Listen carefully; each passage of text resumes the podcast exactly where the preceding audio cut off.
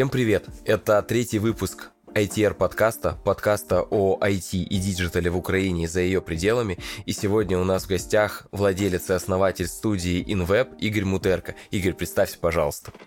Да, всем привет. А, Влад тоже приветствую. А, меня зовут Игорь, фамилия Мутерко. А, я одессит, мне 34 года, женат, есть дочь.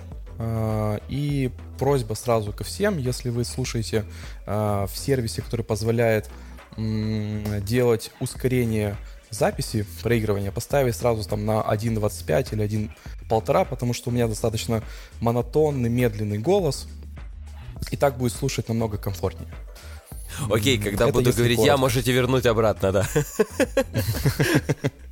Э, что еще? Я я уже говорил, я одессит, собственно, в Одессе основал э, свое агентство InWeb. Мы занимаемся интернет-маркетингом уже с 2011 года. То есть это уже будет в этом году э, юбилей 10 лет. Вот прям сейчас подумал об этом. И как-то так круто. 10 а лет. когда, когда конкретно? Месяц, день, ты помнишь? Конкретно мы привязались к дате регистрации нашего первого ФОП. Это было 15 июля угу. 2011 года. Поэтому где-то вот в диапазоне недели от этой даты мы и будем праздновать в этом году. Круто. У меня тоже, кстати, точно так же день рождения компании. Мы праздновали э, тоже вот в сентябре 9 числа. У меня 16 годом открыто ФЛП. И точно так же считаю, я считаю это как э, день рождения компании. Окей, это очень круто на самом деле. 10 лет это, это очень много. Ну, как по мне, это прям вау, вы прям динозавры. Ну, не, не, не хотелось бы себя ассоциировать с э, динозаврами, но по меркам маркетинга и вообще агентств наверное, да, где-то где близко к этому. Хорошо. Давай тогда пойдем теперь по нашему плану. Расскажи мне, пожалуйста, как ты попал в digital. Вот это для меня очень интересный аспект, и я буду собирать это у каждого гостя, обязательно собирать эту информацию, потому что я считаю это действительно важным, потому что, как правило, на digital в школе не учат, в университетах тоже не учат, есть какие-то курсы или еще что-то, и все мы, я считаю, что э, те люди, которые работают в этой нише, они у нас в стране, и по факту в СНГ, да, они родоначальники всего этого движения, могу это даже так назвать. Поэтому я буду собирать по-любому информацию о том, как все-таки люди сюда попадают, как они сюда приходят и что, что является толчком к старту работы в нашей нише. Давай пойдем, как ты сюда попал, с чего ты начинал и как ты пришел к своему агентству? Ну, я думаю, что надо начать с того, что я выходец э, из э, совка, а, в те времена как бы понятие вообще компьютер это была редкость, это была какая-то а, диковинка.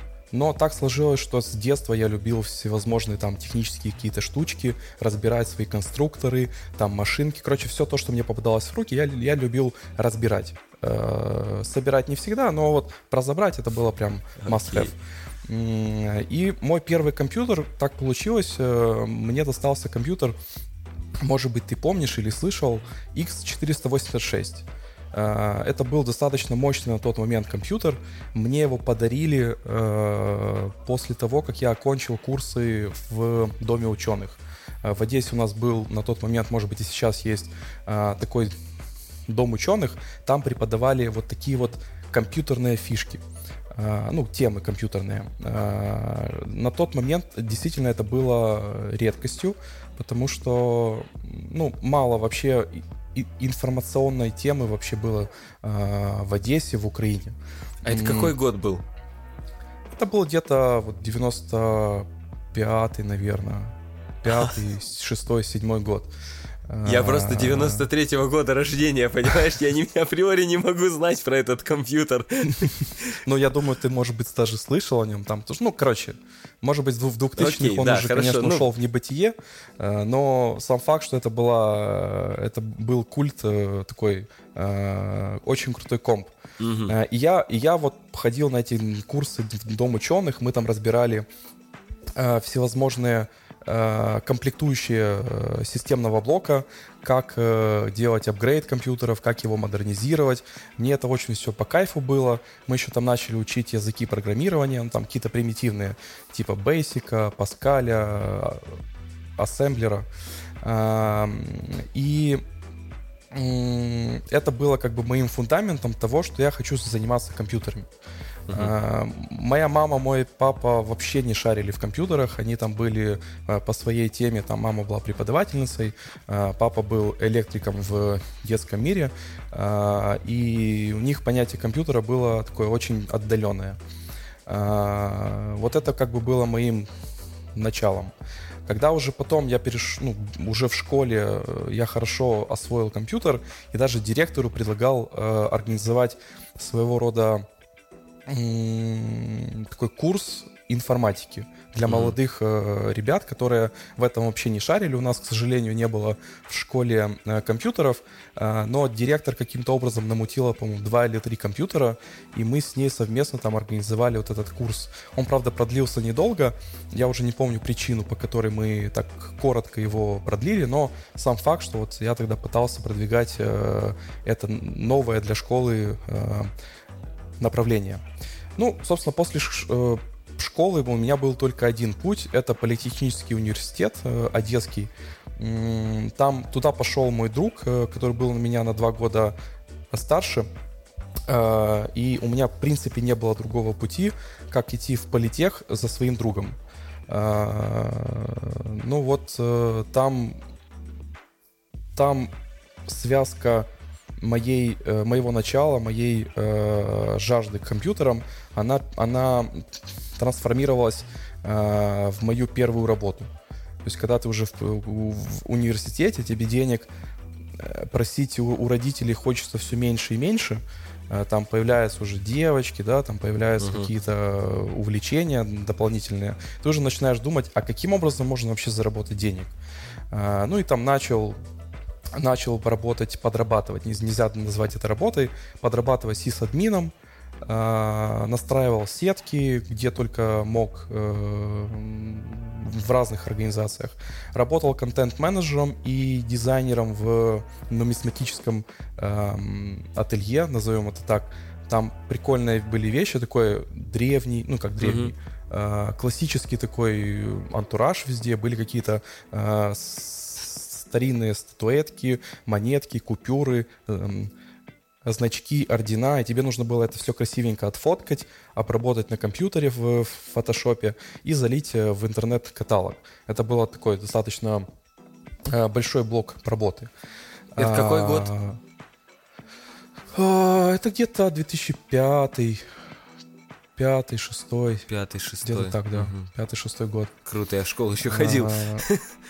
Ну вот это был где-то первый, второй курс, э, то есть это погранично. Вот после школы я в 11, 10, 11 начал так работать активно, и продолжилось это все дальше. Ну, э, работать я начинал, конечно, не прямо с IT. Э, IT в то время приносило не так много денег, а намного больше денег приносила какая-то грубая, грубая работа. Э, я мальчик был с детства не маленький в целом, и мне не составляло труда там пойти устроиться грузчиком в Автолюкс. Угу. Там платили достаточно хорошие деньги, и вот эти вот деньги, которые там платили, мне позволяло, позволяли там делать апгрейд, модернизацию своего компа, там покупать какие-то гаджеты, какие-то новые фишки, которые, ну, собственно, и развивали мое представление о диджитале в целом. А, ну вот, собственно, это такое было начало. Э, с чего начинал? Эм, ну, наверное, основательная, самая такая большая работа моя первая, это была, э, это была работа программистом. Э, на четвертом курсе, когда я учился, меня кореш позвал в какую-то IT-контору. Э, называлась она NetPeak. Серьезно? Там нужен был да, да, да. Вот в четвертом, на четвертом курсе меня кореш пригласил. Э, там нужен был программист. Э, я тогда, как уже говорил, прогерил только на каких-то примитивных э, языках, типа там ассемблера, Паскаля, Basic. Там нужен был PHP плюс HTML. Я вообще mm-hmm. ничего об этом не слышал, не знал, потому что в политехе, даже в политехе об этом никто ничего не рассказывал. А, но я об этом тогда честно на собеседовании заявил, что я не шарю, я, я не понимаю, но я готов учиться, мне это интересно. Тогда меня собеседовал Артем Бородатюк, а, как мне тогда показалось, ну, в принципе, так и было, мой почти ровесник, э, молодой парень, который, соз, ну, знаешь, создавал вокруг... Есть такие люди, которые вот при первом общении, они создают mm-hmm. вокруг себя какую-то такую ауру надежности, уверенности, понимания того, что человек делает правильные вещи, и ты хочешь к нему примкнуть. В общем, он а, тебя вот обаял, тогда... да, с первых слов? А, да, да, да, так и есть. Ну, он говорил на самом деле мало, больше говорил я, пытался как-то понравиться. Вот тогда вот был такой момент, хотелось понравиться. Но я понял, что, в принципе, в его случае это абсолютно не важно. Намного важнее, что у меня было искреннее желание, и он вот это искреннее желание увидел и сказал, что в принципе опыт абсолютно не важен. А, главное вот, что у тебя есть желание и начинай. Типа выходи на следующий день. И вот это была моя действительно хорошая первая работа, которая мне была по кайфу. Я работал полдня, а, работал джуниор-программистом. А, у меня был крутой куратор, который вообще, не знаю, такое ощущение, что он всю жизнь э, прогерит, он научил разным таким прикольным фишкам. А, и тогда я зарабатывал в месяц э, при половине дня, вот я не помню точно, то ли 50, то ли 100 баксов. Но на тот момент это было круто. А, плюс... Э, ну, я думаю, что да, курс был тогда какой, 5, наверное, еще? Э, да вот даже меньше, наверное, там что-то 4, может, 4,50, что около этого. Э, короче, Вау. бензин тогда был под, по 2 гривны, чтобы ты понимал.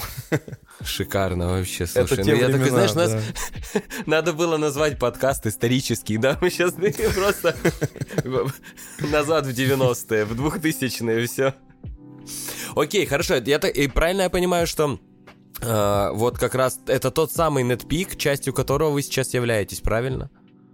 Это тот самый NetPeak, да, который был основан уже, даже не знаю, сколько лет назад, 15 или 16 лет назад.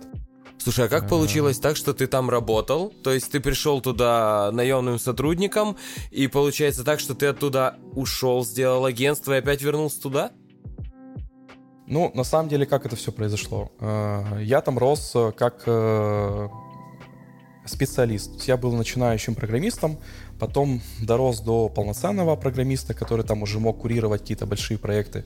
А, со временем, через пару лет, стал руководителем программистов а, и начал уже общаться с клиентами. То есть, когда ты на позиции руководителя э, программистов, у тебя в сферу твоей ответственности входит не только общение с, с самими программистами, да, технарями, но тебе еще нужно выходить из зоны своего там, а, своей привычки, выходить э, на общение с обычными людьми, не айтишниками.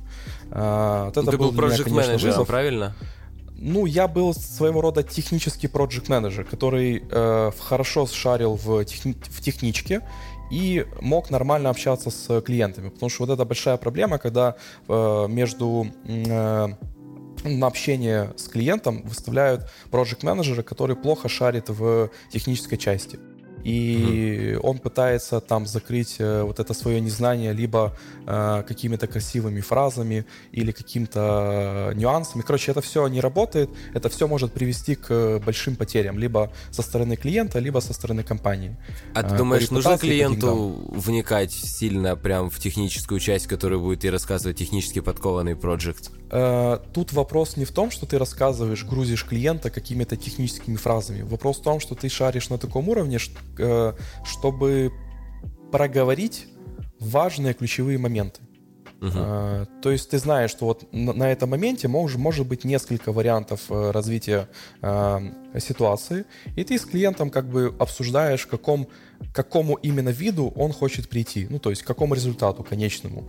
И уже в зависимости от его уточненного ответа э, ты ставишь программисту более уточненную задачу, а не просто там, например, э, сделать посадочную для товаров таких-то, таких-то там всякие нюансы, как будет оформлена корзина, там какие э, какие кнопочки будут, в каком разрешении будет картинка, в каком она формате будет. Короче, там ну, очень понятно, много нюансов, да, ну, которые ну, понятно, лучше окей. шарить в этом.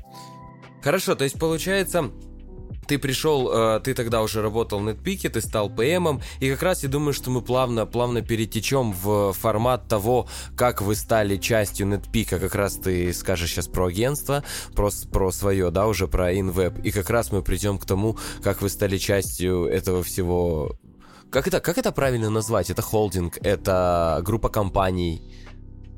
Смотри, на текущий момент это действительно э, групп, группа компаний, это группа компаний. Ну, давай начнем с того, что когда я попал вообще в NetPeak, это было 14 лет назад, э, на минуточку. Э, это была команда из... Это была одна компания, состоявшая из э, 8 человек.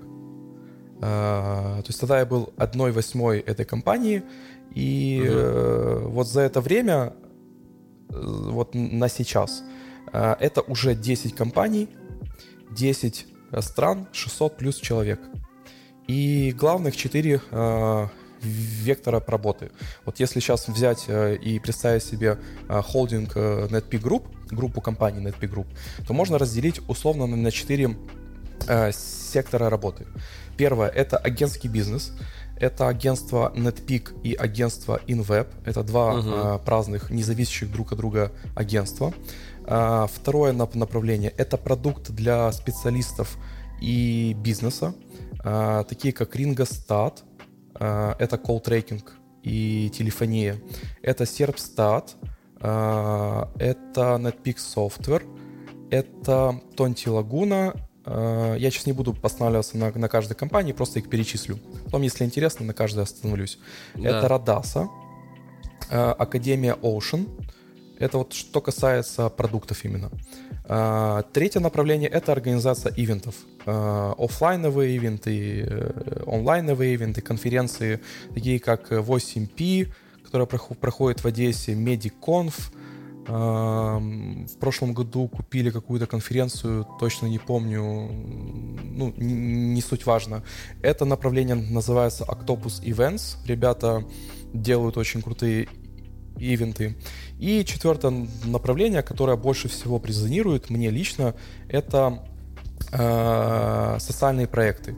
Э, такие как э, «Мой город», «Gladpad», «Одесса Паблик», вот там еще при поддержке был, э, был запущен Four City в Одессе. Это такой ресторан, который позволяет, э, позволяет системно, на постоянной основе поддерживать э, какие-то социальные инициативы э, за счет своей прибыльности. То есть там 30, по-моему, 30% или что-то около этого от прибыли отдается на э, какие-то инициативы. Вот. И понимаешь, вот эти все люди, которые работают в NetP Group, они для меня э, являются такими эталонами тех людей, с кем хочется идти, по жизни, потому что они четкие, они ориентированы на результат, они э, открытые и честные, они есть такой у нас термин квадросама, э, угу. когда ты самостоятельный, ты самоорганизованный, самообучаемый, самодисциплинированный. В общем, короче, самодостаточный все, касается... по факту во всех во всех по смыслах факту... этого слова. Да, понятно, что там есть какие-то перекосы, но мы работаем над тем, чтобы все-таки это было в балансе. А, и что, что немаловажно, ребята с юмором и с амбициями. А, и вот с такими ребятами реально очень приятно работать, э, приятно помогать им каждый день преодолевать какие-то а, задачи, сложности и, и так далее. В общем, кайфую каждый день, когда работаю бок о бок с ними. Круто. А, и вот э, как, собственно, получился InWeb. А, когда я был руководителем направления разработки в NetPeak, а, стало, э, ну как, не, не стало задача, а Артем предложил основать э, основать новое агентство, которое, у которого еще не было названия, и предложил э, развивать на базе этого агентства направление разработки и направление SEO отдельно. А, меня поставили как предложили позицию э, как руководителя направления по разработке сайтов, а, а другого человека поставили на позицию продвижения сайтов. Угу. Вот, и мы как бы вот этими партнерами, Артем, я и третий человек, э, были кофаундерами э, нового агентства, которое назвали InWeb. Но через какое-то время, там через э, года два или три, я уже не помню точно, у агентства было все нехорошо, не, не и э, один из партнеров, э, не Артем и не я, э, вышел из компании. И так получилось, что нам либо надо было находить нового человека на позицию, на направление разраб... продвижения сайтов, либо мне надо было принять вызов и начать вникать в тему помимо разработки сайтов. Uh-huh. Я тогда принял решение все-таки пробовать, принять этот вызов и, собственно, благополучно начал Э, изучать, ковыряться вот в этой для меня новой теме. Контекстная реклама, таргетинг, э, SEO-шка, э, ну и все, что с этим связано. Ну, мы об этом поговорим и... еще, да, обязательно. Да, вот таким вот образом получилось, мы организовали, э, отпочковались от э, NetPeak на тот момент, только NetPeak, и образовали новое агентство. Понятно, что там первое время, несколько лет, мы были очень сильно завязаны на операционных процессах, потому что у нас не было своего бухгалтера, у нас не было своего юриста, и мы использовали на аутсорсе, по сути, э, ресурсы э, NetPeak. А сейчас у нас уже есть э, все свое, и мы как партнеры, как там и с другими партнерами можем пересекаться по каким-то э, моментам, там, связанным с э, оформлением договоров на какие-то счета, которых у нас нет. Там в Болгарии, в Штатах, еще mm-hmm. где-то. Вот. А так мы уже сейчас, на текущий момент, это две независимые компании. Э, Артем, э, кофаундер э, InWeb, он имеет свою долю, но операционно он, слава богу, ну, слава богу, я имею в виду, что, вот знаешь, когда есть партнер, и он хочет там влезть в какие-то процессы, там угу. где-то что-то как-то повлиять на это. Слава богу, этого нет. Есть э, нормальный конструктивный диалог. Мы там раз, по-моему, в квартал встречаемся, обсуждаем в целом, какие есть моменты, нюансы. Он подсказывает, направляет, э, но никогда вот э, директивно не говорит, что надо делать. Вот этого я очень ценю в партнере. А, вот, собственно, это коротко о том, как это все произошло. Окей, окей, хорошо, супер. Это, в принципе, я здесь понял много моментов по поводу вашего, вашей организации, да, того, как вы это делаете. На самом деле это очень круто. Я мало от кого слышал такие настолько объемные и понятные, объемные и понятные структуры по, по, по агентской части. Это реально очень круто. Суть, суть в чем? Смотри, хотел бы еще спросить, мне вот ран, ранее ты сказал про то, что у вас есть э, ряд социальных проектов, да, и вы направлены не только по факту на коммерческую, на коммерческую выгоду компании, но вы также направлены на социальную историю.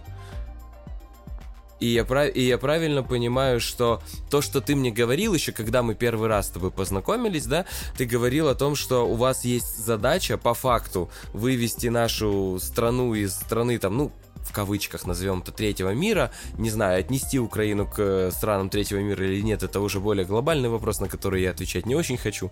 Вот по факту э, с помощью вы хотите как группа компаний помогать стране идти дальше и развиваться. И дальше уже из этого вытекает э, ваши социальные проекты, дальше вытекает помощь предпринимателям с Google Grants и так далее. Вот это вся же единая такая философия компании, правильно? Ну да, к, этому ты приходишь постепенно, поэтапно, и вот сейчас я, в принципе, могу э, уже более так осознанно говорить о той миссии, которую когда-то давно прописал Артем. Э, мы совместно ее уточняли, переписывали, и вот сейчас та миссия, которая есть на, на сайте NetP Group, э, она является таким фундаментом для мышления э, и работы в целом тех людей, которые работают у нас. Э, если так вот коротко проговорить о миссии. Она мне тоже очень нравится. Я бы о ней говорил достаточно долго, а, потому что она, ну, по сути, это философия жизни. А, вот в NetP Group есть э, миссия, которая состоит из э, пяти уровней. Угу. Первый такой фундаментальный базовый уровень, ну, она, знаешь, такие можно представить в виде пирамидки. Ну, как пирамида с, потребностей, да.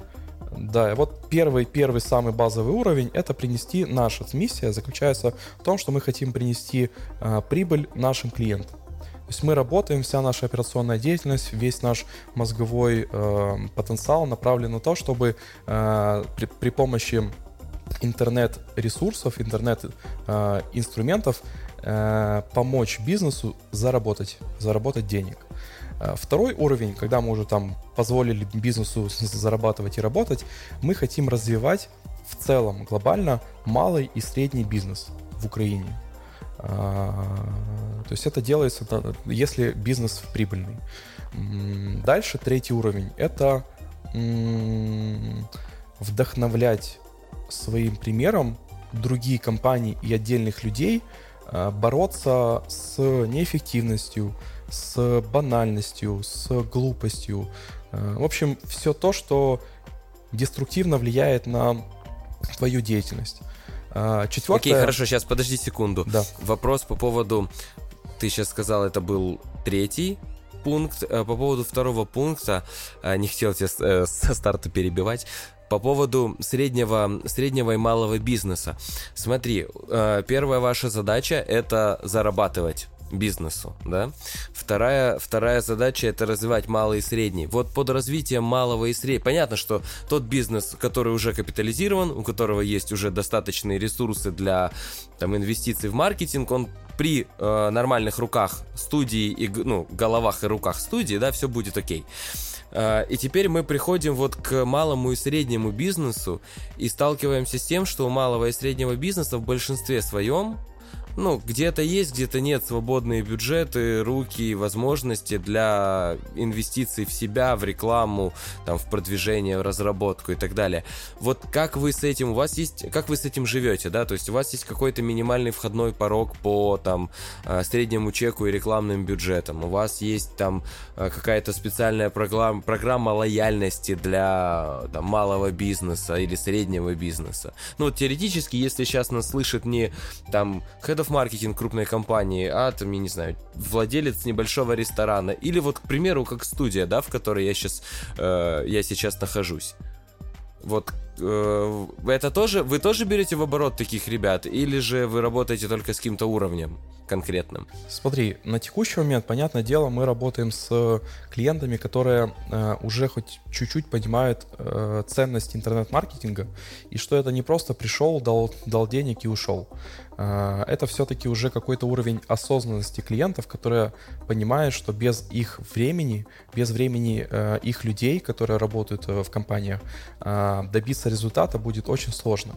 И вот говоря про второй уровень, что мы э, работаем над тем, чтобы развивать малый и средний бизнес, э, мы говорим больше про э, образование. То есть мы запускаем разные конференции, разные ивенты, которые направлены на то, чтобы люди э, самостоятельно учились и где-то, возможно, не имея возможности финансовой прийти в агентство, заплатить денег и получить результат, они могли самостоятельно что-то делать.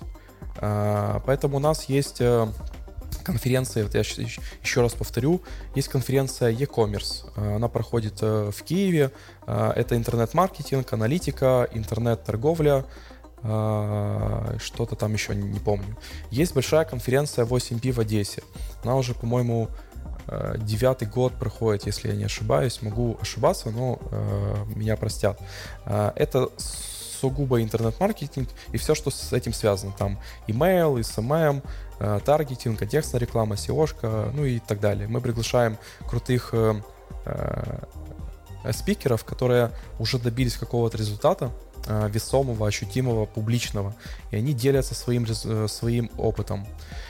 Потом SAS Nation. Это тоже конфа в, в Киеве проходит, но она направлена больше на развитие продуктовых компаний.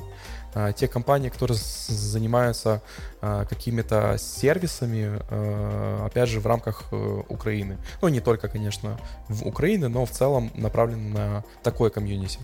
Там в Болгарии тоже там есть конференции, в России запускаем ну, окей, окей, конференции. Да, Сейчас хорошо. Окей, и да, это понятно. Мы, мы, мы стараемся повышать уровень компетенции и э, обучаемости наших клиентов чтобы мы с ними работали и общались на одном языке. Потому что когда человек приходит, э, у него есть условно бюджет какой-то, э, но он понимает, что этот бюджет у него последний, э, и он ничего не, не смыслит в интернет-рекламе, э, есть большая вероятность того, что он его потеряет вообще впустую. То да, есть не будет... Это 100% он не получит желаемого результата, э, прозачаруется вообще в этом э, инструменте и, скорее всего, уже не будет э, пытаться даже. Поэтому наша цель донести то, что интернет-маркетинг это не так просто. Для этого есть кучу блогов у нас в инвебе, в нетпике, в продуктах, там все наши блоги, мы там тратим туда колоссальное количество энергии, сил, ресурсов, там, копирайтеров, специалистов, которые пишут большое количество контента, для того, чтобы люди приходили, читали, интересовались, задавали нам вопросы. И вот те люди, которые уже э, осмыслены, э, подходят к этому всему процессу, у нас есть э, ну, такие внутренние квалификационные моменты, и мы понимаем, э, насколько этот клиент э, готов работать. Uh, был ли у него предыдущий опыт, обжегся ли он, например, с каким-то фрилансером, который был недобросовестным, который взял какие-то обязательства, но не выполнил их. А, и вот это вот э, в купе дает нам возможность э, ну, не то что отсекать, но работать с теми клиентами, которые готовы работать готовы к тому, чтобы трудиться над своим проектом не меньше, чем мы. Мы даем компетенцию, мы даем там какие-то э, навыки, э, человек дает встречно свое время и э, гарантию того, что его команда не будет противодействовать нашим каким-то там рекомендациям. Поменять сайт, поставить там какую-то аналитику, э, ну и прочее, прочее. То есть вы идете, вы идете полностью по пути работы э, с одной стороны вашей, работы с другой стороны клиента, только так. Потому что так я... по-другому да, невозможно. Да, я с тобой согласен на 100%. Я замечаю это очень, очень во многих, даже входящих клиентах, когда ребята заходят, и они поднимают руки кверху, говорят, у меня лапки, вы агентство, вы предлагаете все, да, и вообще, и мы ничего не знаем, да. А еще, а еще хуже, когда они так говорят, а потом э, начинают влазить. Ну, даже да, если да, ну это сто процентов, это сто процентов, они будут влазить, они будут потом говорить, а вот не так. Но вы, вы в любом случае правильно делаете, это сто процентов с точки агентства, это правильный путь. Знаешь, вот я как-то услышал э, тоже в одном из... Э, я даже могу сказать, наверное, могу сказать, кто это говорил. Э, есть такой диджитал-блогер Павел Гуров. Не знаю, смотришь, не смотришь. Он в основном... И у него тоже подкаст неплохой про Слышал, диджитал. но не, но не смотрю. Да.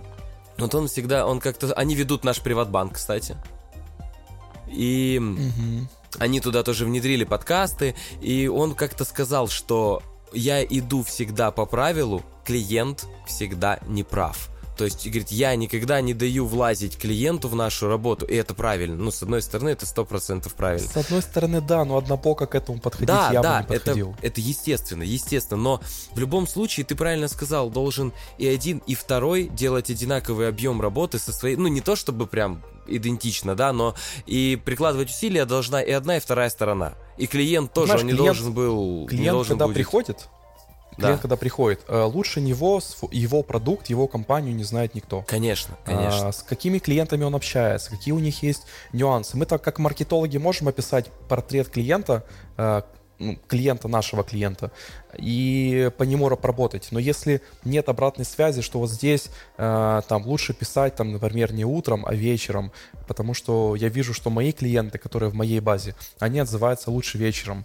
Какие-то вот такие вот, знаешь, мелкие нюансы, без них э, мы не можем построить эффективную, э, эффективную рекламу.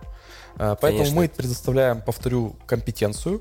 Э, клиент предоставляет э, знания о своей аудитории, о своем продукте, о своих услугах. Все, вот это вот в тандеме, работая только так, мы можем добиться чего-то ну, впечатляющего. Сто процентов согласен вот. с тобой вообще. Если вернуться к миссии. 100. Да, да, давай к миссии. Вот это вот второй уровень. Круто, что ты его уточнил. Знаешь, когда ты сам проговариваешь вот какие-то такие моменты. Э, ну вот я сейчас говорю про себя.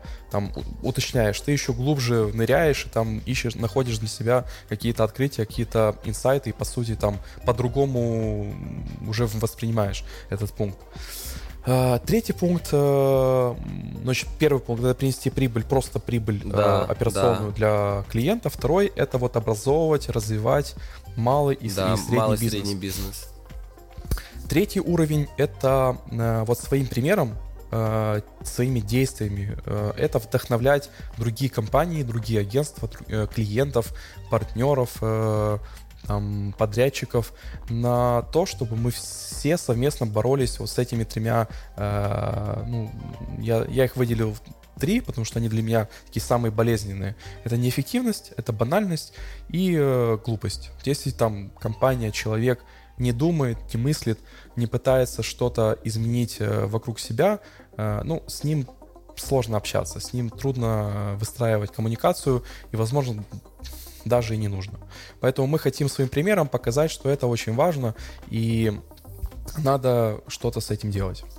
Э, четвертый уровень э, миссии NetP Group э, это поменять менталитет в целом глобально нации, развить желание развиваться и добиваться результата. Знаешь, Ого, следующий, более, каким, более духовный да, каким уровень. образом? Это, слушай, ну, ну это, рели... это церковь. Вы церковь строите? Э, ну, можно, нас многие называют сектой, и, в принципе, это э, можно так и назвать, если посмотреть на определение там в Википедии, понятие секта ничего плохого нет. Так что присоединяйтесь. Я понял, э, хорошо, я подумаю. А надо 10% нести? Ну, там можно обсудить первый взнос. Я понял, хорошо.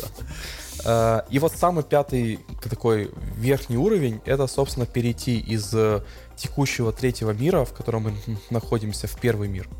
А, причем, ну, сам, главная поправочка такая, угу. не меняя своего географического положения. И вот, когда ты делаешь свою работу с прицелом на вот эти вот э, пять уровней, а, ну, мне лично и там моим коллегам, топ-менеджерам, партнерам, оно как-то работает совсем по-иному. У тебя есть некая миссия, есть некое там э, понимание того, чего ты хочешь добиться, э, ты видишь трансформацию людей, уже там по-другому общаются партнеры, вспоминают тебя по-иному, у тебя какая-то репутация, э, там человека, который заботится о коммуникации, заботится о результате. И с этим очень приятно работать. Это если коротко о э, Да, миссии. о миссии, о миссии. Окей, И вот хорошо. Если сейчас коснуться да, Google да, грантов, да, коротко. Давай э, смотри, меня по вот... Google грантам да. мы сейчас э, уйдем на небольшую паузу. Для вас, дорогие слушатели, это будет буквально щелчок. Для нас это будет небольшая пауза, и мы сейчас вернемся. Всем снова здрасте. И мы продолжаем. Мы остановились на том, что мы говорим про Google Grants, про помощь э, бизнесу, про выход э, нашей страны из, э, из третьего мира. Пусть будет так. А, хорошо, Игорь, расскажи, пожалуйста, да, про Google Grants подробнее. У меня было очень много вопросов, чем это поможет нам, чем это поможет нашим слушателям. Вообще, что это за система? А, да, мы говорили про миссию, что она меня очень драйвит. А, каждый уровень этой миссии. Но вот в особенности в последнее время меня драйвит пятый уровень.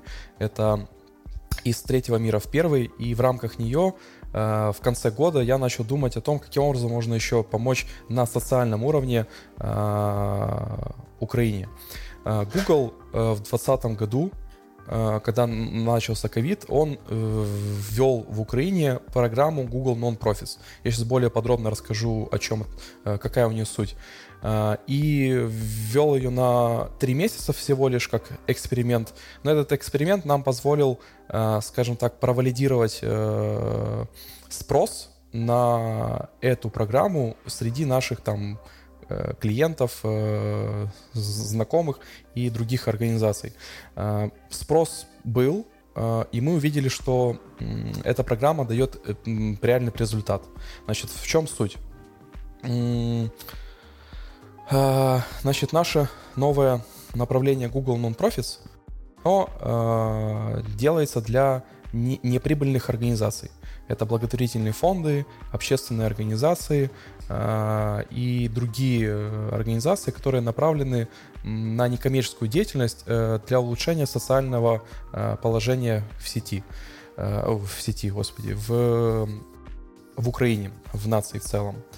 Э, и в рамках этого направления мы помогаем некоммерческим организациям получать Google гранты на 10 тысяч долларов ежемесячно в рекламе, в контекстной рекламе. для рекламы своей организации в контекстной рекламе. Для чего могут использоваться эти деньги э, в контекстной рекламе при рекламе э, некоммерческой организации? Для большего количества там, пожертвований, э, привлечения волонтеров, популяризация направления, которое, собственно, развивает эта организация. Угу. Приведу несколько примеров. Вот у нас есть сервис, э, я о нем узнал сравнительно недавно, там несколько месяцев назад, эм, в Одессе э, владелец этого сервиса. Называется оно «Амброзии нет». нет.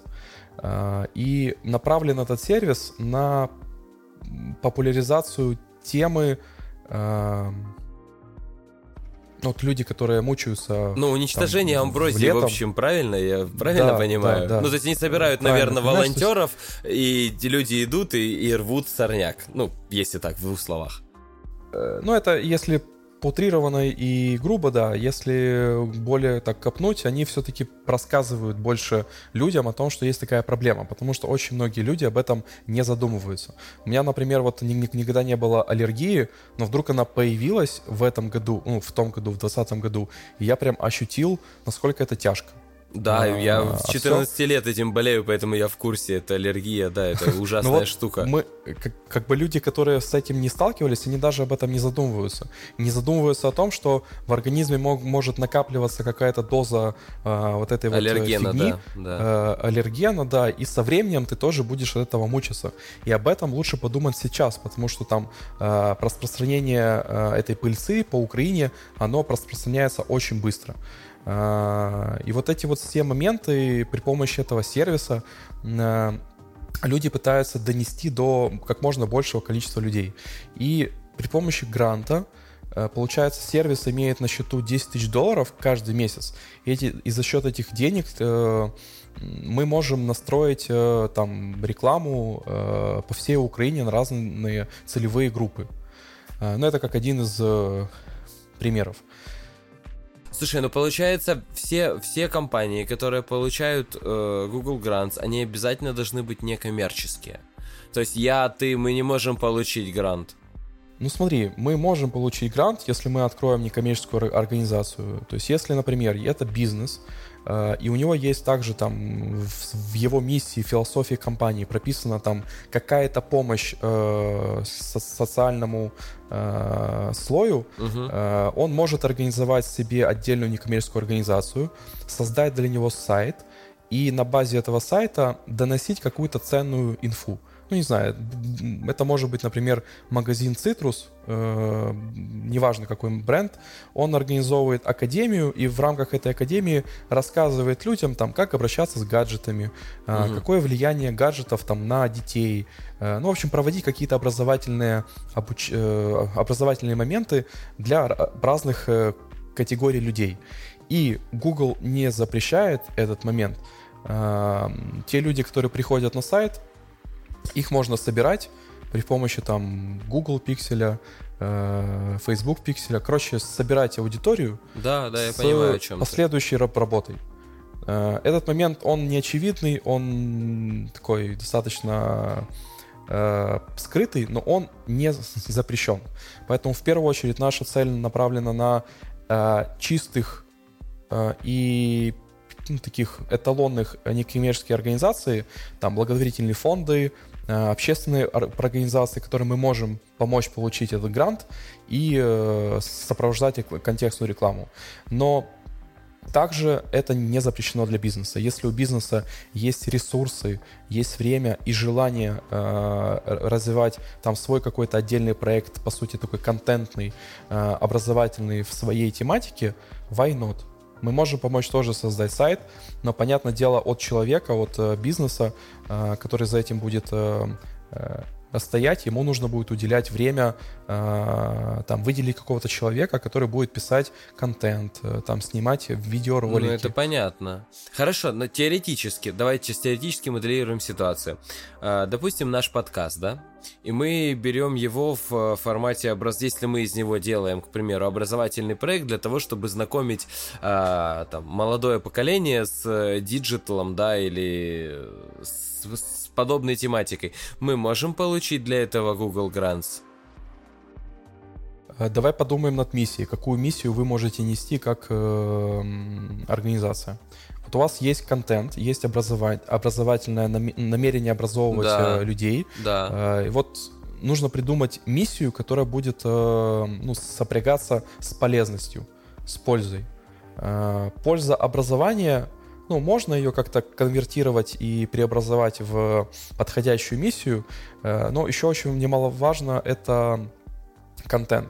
Там, если будет этого контента достаточно для того, чтобы Google э, заапрувил, э, провалидировал и дал, в общем, этот грант, э, то окей. Ну, какой объем, хорошо, какой объем нужен э, информации, контента, какой объем там, статей, например, да, э, страниц сайта нужен для того, Хотя чтобы... Хотя бы штук 20 какого-то полезного контента.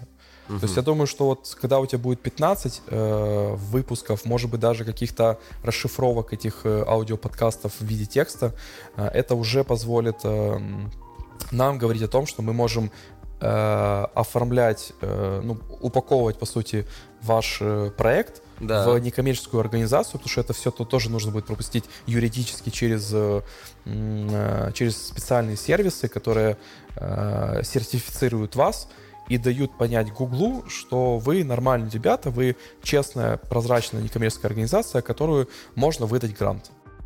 А, поэтому, когда у вас будет как минимум там 15 угу. э, видосов или контент, типов, кон, ну, не типов, а э, Единиц контента, да, за, я понимаю. Да, единиц контента, тогда мы можем обсудить этот момент и пробовать подаваться на Google. То есть потери могут быть какие? Э, это Э, немножечко денег программисту, чтобы он видоизменил сайт под э, требования Гугла. Uh-huh. Э, регистрация некоммерческой организации там а, э, определенного типа, э, договоренность с бухгалтером, который будет вести по сути нулевую декларацию некоммерческой организации. И в принципе все. Ну и написание контента, если он там нужен будет. Окей, мы, хорошо. Смотри, мы, да. мы пишем максимально подробные э, мануалы э, для того, чтобы люди это делали самостоятельно.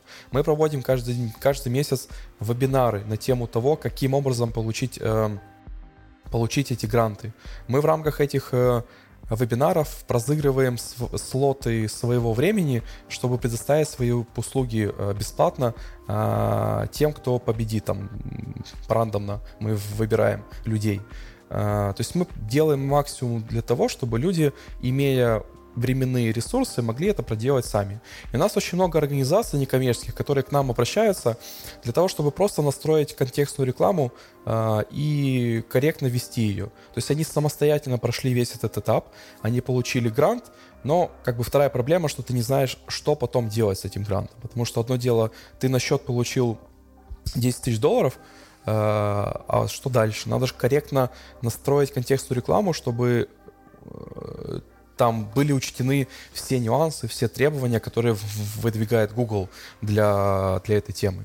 Окей, хорошо. Теперь вопрос, который, наверное, мог возникнуть только у жителя нашей страны. Как Google э, контролирует то, что ты, а, тратишь эти деньги только на нужную ему рекламу, это раз.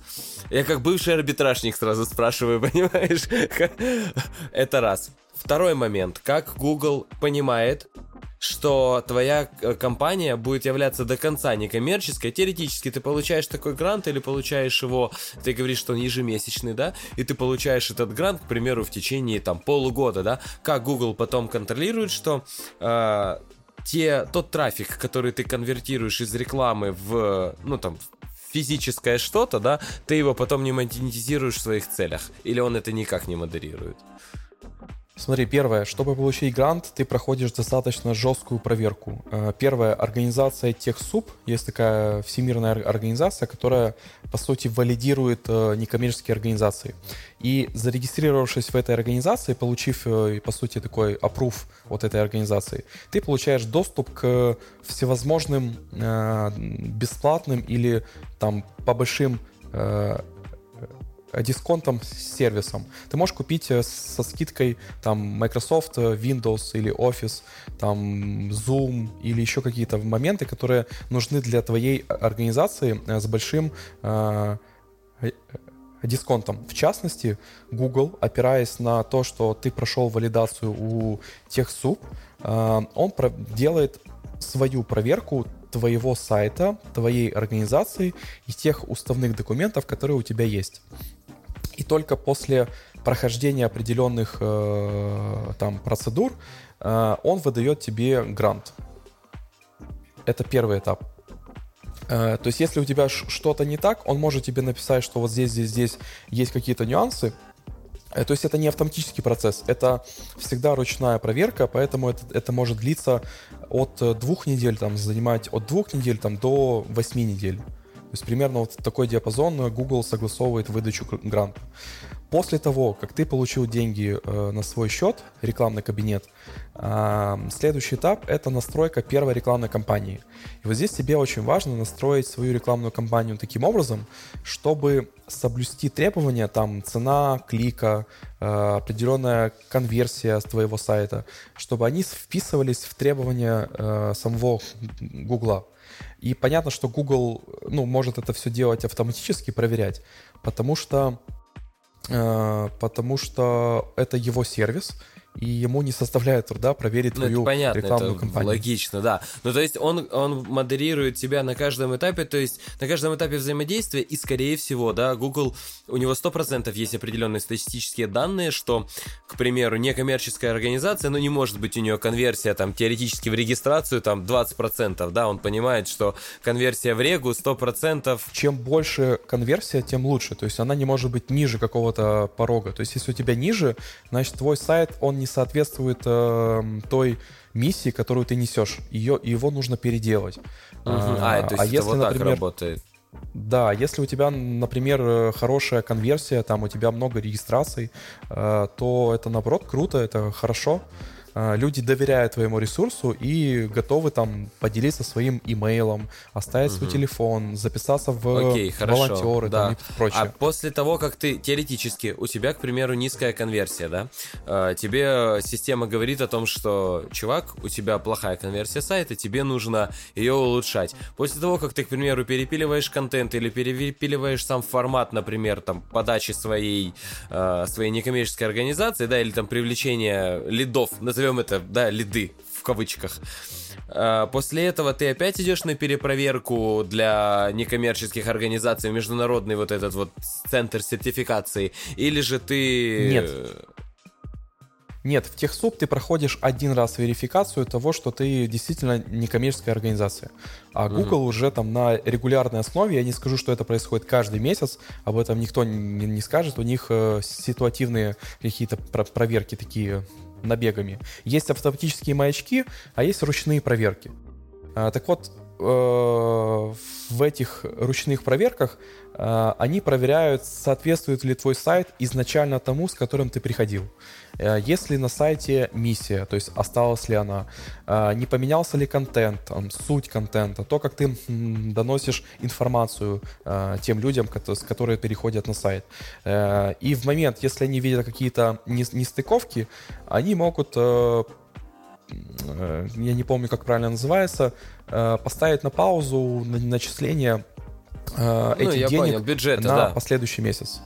Да, и, соответственно, они либо могут расшифровать, что конкретно не так, либо э, сказать, как знаешь, пишут Google, типа, у вас есть проблемы, мы, мы заметили, да, э, да. мы заметили, что у вас там какие-то нюансы на сайте, в вашем аккаунте, поэтому, пожалуйста, примите меры. Э, и ну, у нас таких случаев было очень мало, на самом деле. У нас всего там было, по-моему, до 15 проектов мы успели за э, 5 месяцев э, провести через себя касательно Google грантов. Угу. Но вот если ты что-то там делаешь не так, э, Google это палит э, и сразу тебе говорит, что надо обратить на это внимание. Угу. Поэтому Окей. настроить и пытается что-то там сманипулировать не стоит. Надо просто грамотно простроить э, воронку э, воронку работы с теми людьми, которые приходят к тебе на сайт. Э, понять, чего ты от них хочешь дальше. Потому что, когда мы говорим про НКО, которая, ну, некоммерческую организацию, которая пристыкована к бизнесу, там свои цели. Э, есть цели там социальные, есть цели коммерческие. И Google вот эти вот э, коммерческие цели, он их никак не описывает и никак не запрещает. То есть ты можешь давать пользу э, своему посетителю, который пришел к тебе на сайт, э, но ты не ограничен в том, чтобы ему э, предоставить э, э, какое-то коммерческое предложение потом, потому что его контакты у тебя уже есть. Угу. Ну, я Понимаешь? понял. Окей, окей, хорошо. А, как раз из-за того, что ты затронул сейчас очень важную тему, это по факту э, модерация Гуглом, да, это их, э, назовем это в кавычках, баны, да, и так далее, и так далее. Ты с этим работаешь каждый день, ты работаешь с этой системой каждый день, как я с Фейсбуком, да, и э, сейчас я да, очень-очень сильно уже намучился с их э, постоянными сейчас блокировками, подтверждениями. Ну, для примера, я сейчас в двух словах скажу о том, что э, теперь э, для того, чтобы компания нормально и качественно рекламировалась в Фейсбуке без каких-либо проблем, ей необходимо проходить подтверждение домена и бизнеса. И это лотерея.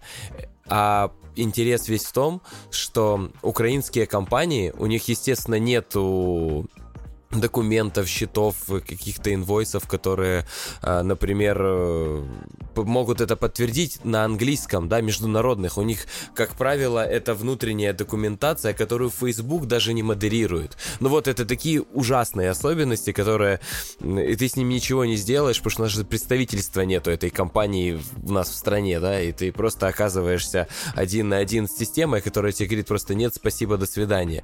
Вот у вас же 100% в Гугле есть какие-то такие особенности, специфика, о которой вы знаете, какие-то обновления, и ты сто процентов можешь о них рассказать. Слушай, ну касательно контекстной рекламы, э, у нас вот, тотально там постоянно происходят какие-то блокировки аккаунтов.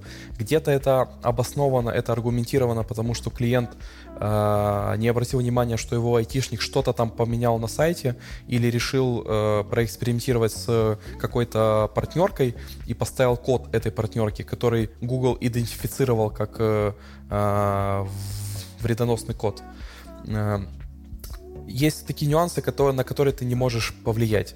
И общаясь там с Гуглом, с техподдержкой, кстати, вот последний год, наверное, вот когда началась пандемия, до этого, там где-то в январе, в феврале прошлого года, они же перевели все, все, всю коммуникацию, даже если у тебя был выход на своего менеджера, они перевели все равно всю коммуникацию на обычную почту или чат. А да, раньше, отвечают... кстати, у э, Гугла было в чем прикольно, то, что можно было реально получить персонального менеджера и с ним прям коммуницировать в телефонном режиме и решались вопросы да. гораздо быстрее. Сейчас вот у Фейсбука такая же история. Ты можешь постучать в поддержку, и тебе вообще не ответят. Или откроют тикет и будут его там три месяца рассматривать. Да. То же самое и в, и в, и в Амазоне, там в Etsy, ой, Etsy сервис для продажи рукодельных э, вещей. В общем, э, из-за этой пандемии очень многое меняется. В частности, и у больших корпораций, которые э, пытаются как-то экономить на этой же техподдержке, э, может быть, слишком много, они не ожидали такого на наплыва.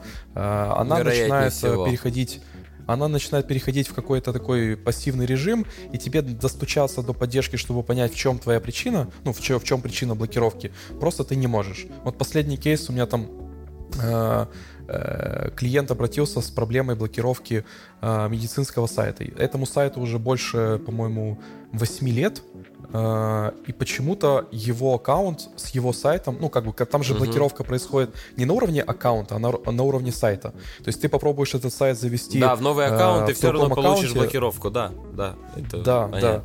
да. И вот он получил бан, он пошел к другим, э, к фрилансерам он пошел, фрилансер что-то там сделал и сам в шоке не, не понимает, что произошло.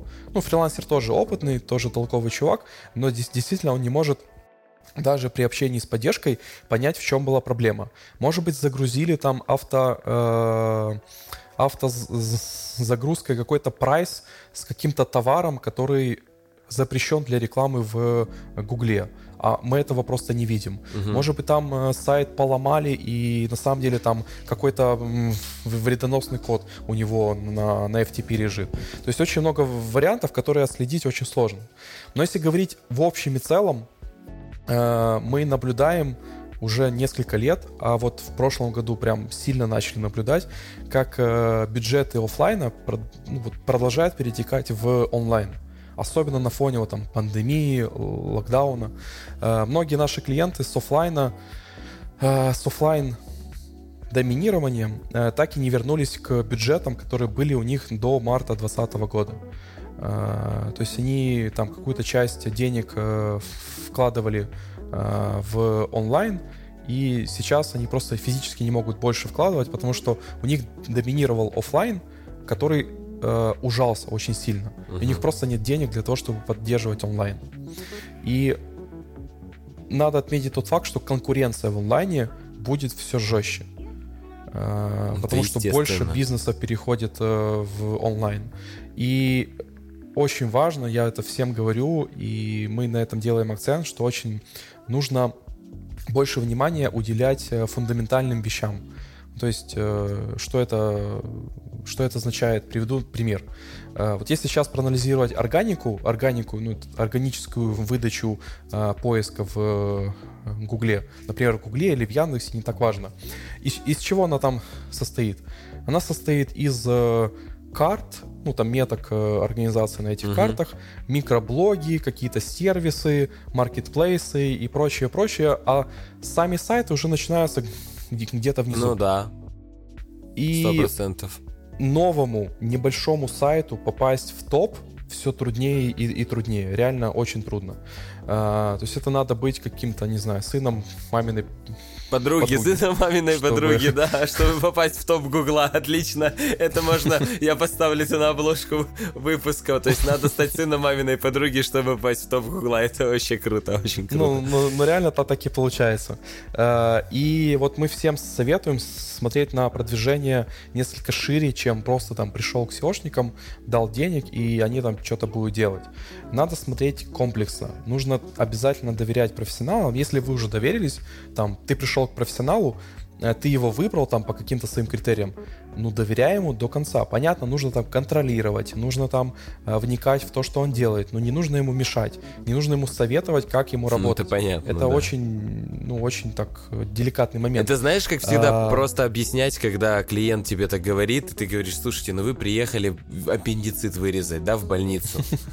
И вы говорите хирургу, слушай, ну меня, меня резать, ну как бы не, не, не на животе надо, а вот с шеи начните, пожалуйста. Вот, и там доберитесь. Я тут не хочу, у меня пресс хороший, да, у меня шрам нельзя, не я в фитнес-бикини выступаю, да, не надо. Это вот, это очень, слушай, таких аналогий то же самое, когда, э, знаешь, клиент говорит тебе, э, чувак, давай ты сначала, вот особенно очень, когда маленькое агентство начинает только работать или фрилансер, да, и э, клиенты говорят, вы сделайте сначала, начните работать, особенно это PPC касается, да, вы начните работать, а если мы результат это получим, мы заплатим. Угу.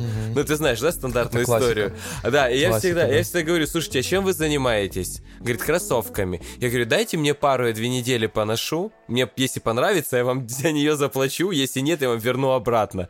Говорю, подходит такой формат? И человек ловит ступор, говорит, ну нет, я говорю, ну мы же точно так же делаем, ну плюс-минус, мы вам предоставляем вот свой продукт. очень важно правильно проконсультировать человека, понять, что, дать ему понять, что ты все-таки эксперт в своей области, и пусть он да, даже пойдет пообщается с э, фрилансерами, поработает с ними, обожжется, и потом все равно к тебе придет.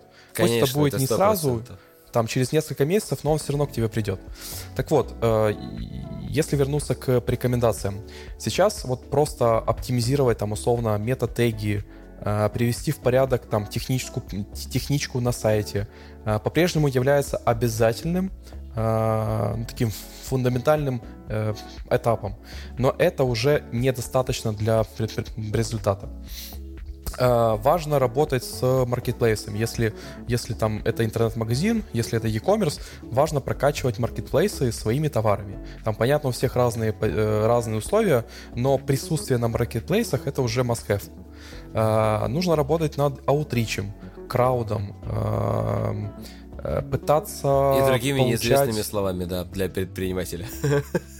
Ну, это то, что можно почитать в инете. Я понимаю, да. Хорошо, очень понятная тема — это получение отзывов от э, своих клиентов. То есть тебе нужно придумать такую систему, которая позволит э, св- твоим клиентам оставлять тебе отзывы, причем везде. На сайте, там, в Google э, Мой бизнес, на Фейсбуке, в Инстаграме. В общем, везде, где есть система рейтинга и отзывов, нужно это все дело прокачивать. Но над этим нужно подумать, каким образом ты, ты завлечешь человека, э, ну, первого тебе нужно предоставить хороший продукт или услугу, а потом тебе нужно показать ему, что ты заинтересован в том, чтобы он оставил отзыв. Это очень важно. Э, дальше посмотреть в сторону соцсетей. Да, понятно, что не все тематики, э, не всем тематикам нужен красивый Инстаграм, но как минимум там вести какие-то активности в Фейсбуке, в LinkedIn, там в том же ВКонтакте, ну, обязательно нужно. А, рассылка, YouTube, Telegram каналы. В общем, множество каналов, с которыми можно работать. Понятно, Ты, это кстати, все думаешь... новое, какое-то да, дикое. Да. Ты думаешь, кстати, а, что да. контакт актуален для нашей страны еще? Ты сказал э, ВКонтакте, или это доля. просто по, по, э, ну, по, по привычке ты сказал? Нет, для нашей э, Украины это уже не так актуально, но все равно там есть комьюнити, которая еще сидит через... 100%, э, да, через VPN, VPN. да.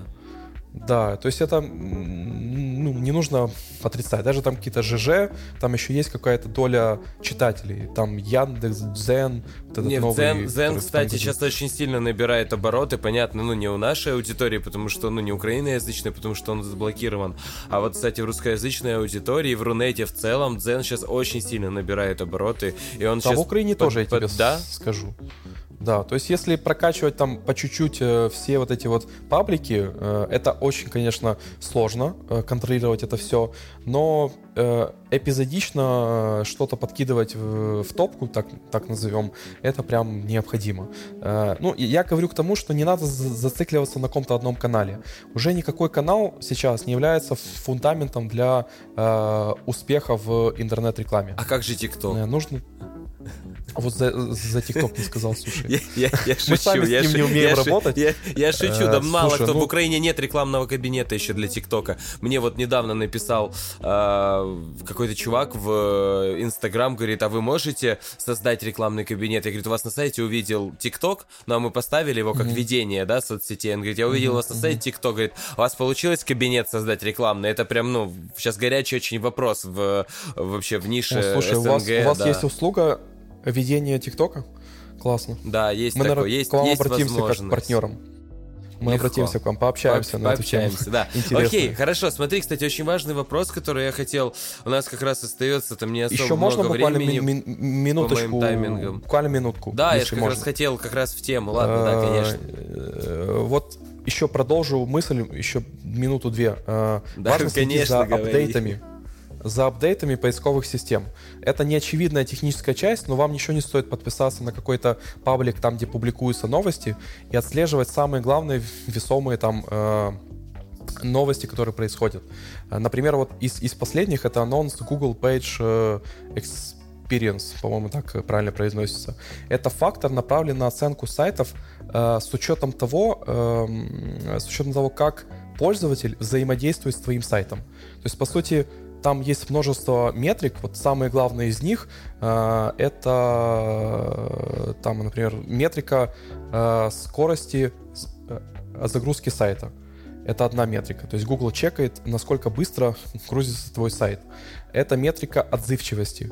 Э, насколько пользователь, который перешел на сайт, он э, ну, нормально себя там чувствует и не уходит быстро с этого сайта. Uh-huh. А, визуальная, а, короче, если ты обращ, обращал внимание, когда ты загружаешь сайт, ты видишь там перед собой картиночку какую-то, потом, когда сайт прогрузился, она резко там падает куда-то вниз. Угу. Вот это вот называется визуальная... Э, э, стабильность. То есть, когда ты э, можешь зафиксировать картинку, которую, э, которую видит пользователь.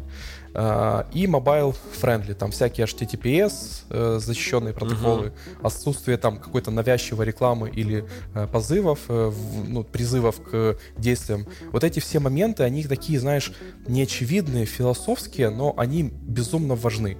И когда ты э, читаешь техническое описание анонса, который планируется, это очень важно. Вот там последнее это что э, в Украине это ук- украинский язык. Да, вот это я, кстати, хотел еще... спросить у тебя по этому поводу, как раз я и хотел спросить. SEO же это, это же не только линки, не только техническая часть, это же еще и текст. Вот, и если, получается, все сайты сейчас коммерческие переведутся на украинский язык, чем это чревато для оптимизации? Ну, э, об этом можно, нужно было думать еще год назад, когда э, говорилось активно о законопроекте. Э, и вот с этого года, не помню с какого числа, по-моему, с 15 января уже активно это все дело... Да. С 16, ну, неважно, вот где-то тогда. Э, все это дело активно запустилось. Э, и большая проблема в том, что просто перевести контент э, это ну, архисложно. Мы свой блог там порядка 250 постов. Э, мы переводили, блин, очень долго, там месяца три, наверное. При том, что у нас есть там армия копирайтеров, которые могут перевести, но мы это делали все равно очень долго, потому что надо вычитать текст, нужно там поставить правильно в верстку, э, загнать это все в блок. Э, так помимо того, что ты переводишь контент, тебе еще нужно учесть по SEO-шке чтобы вот эти все метатеги, заголовки, там все вот эти нюансы, они правильно работали. Потому что если там коммерческий сайт какой-то с базой товаров ты переводишь просто на украинский язык, э, тебе же нужно учесть э, то, каким образом, в какой момент пользователю будет отдаваться этот контент, как он будет э, индексироваться. Э, очень, очень такой момент э, немаловажный, что в принципе ты не сильно пострадаешь э, с точки зрения потери трафика русскоязычного э, ну, после введения этого э, закона, но ты очень сильно недополучаешь украиномовного трафика.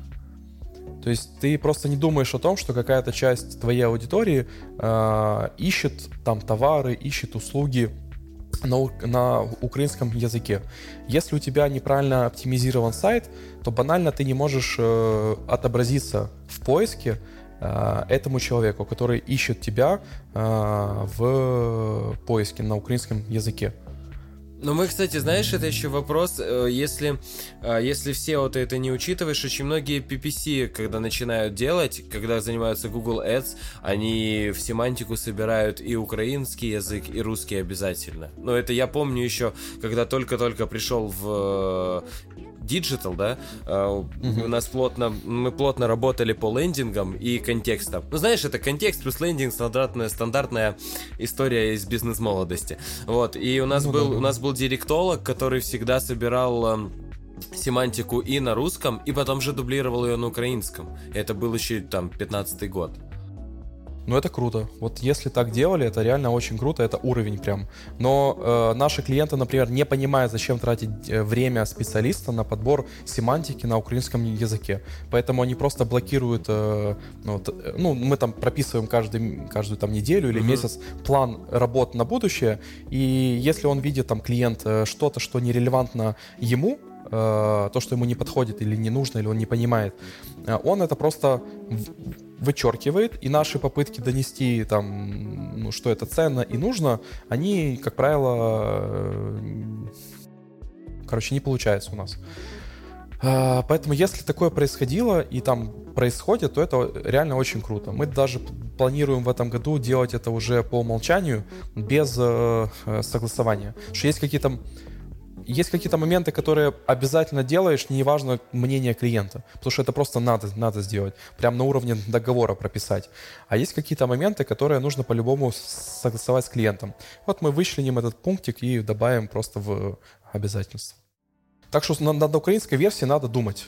Да, это сто процентов. Если взять э, маленькую такую квинтэссенцию всего нашего выпуска, у нас на реально получилось, что клиент всегда не прав. Ну, не настолько, не на все сто процентов, но есть по-любому моменты, в которых аген... надо слушаться агентства, надо слушать то, что оно говорит, как оно говорит, потому что по факту мы все должны работать. И вот правильно то, что ты говорил про миссии, то, что ты говорил про общее, общее дело, к которому мы все должны прийти, мы должны работать вместе. А часто получается так, что мы работаем асинхронно. Клиент говорит одно, хочет, чтобы делали другое, платит за третье, но по факту все мы гребем в одной лодке, у кого-то весло поменьше, у кого-то побольше, но тем не менее мы все должны прийти к одному общему хорошему результату, которое у вас, скорее всего, и стоит в вашей пирамиде, да, на самом высоком уровне. И поэтому это очень важно. И я хочу сказать, ребят, всем огромное спасибо за прослушивание. Сегодня я считаю, что был очень продуктивный и прикольный подкаст. Игорь действительно донес очень много интересных вещей. Это прям прям очень круто. Если вы дослушаете, вы для себя сделаете 100% много хороших выводов. Всем пока и хорошего дня.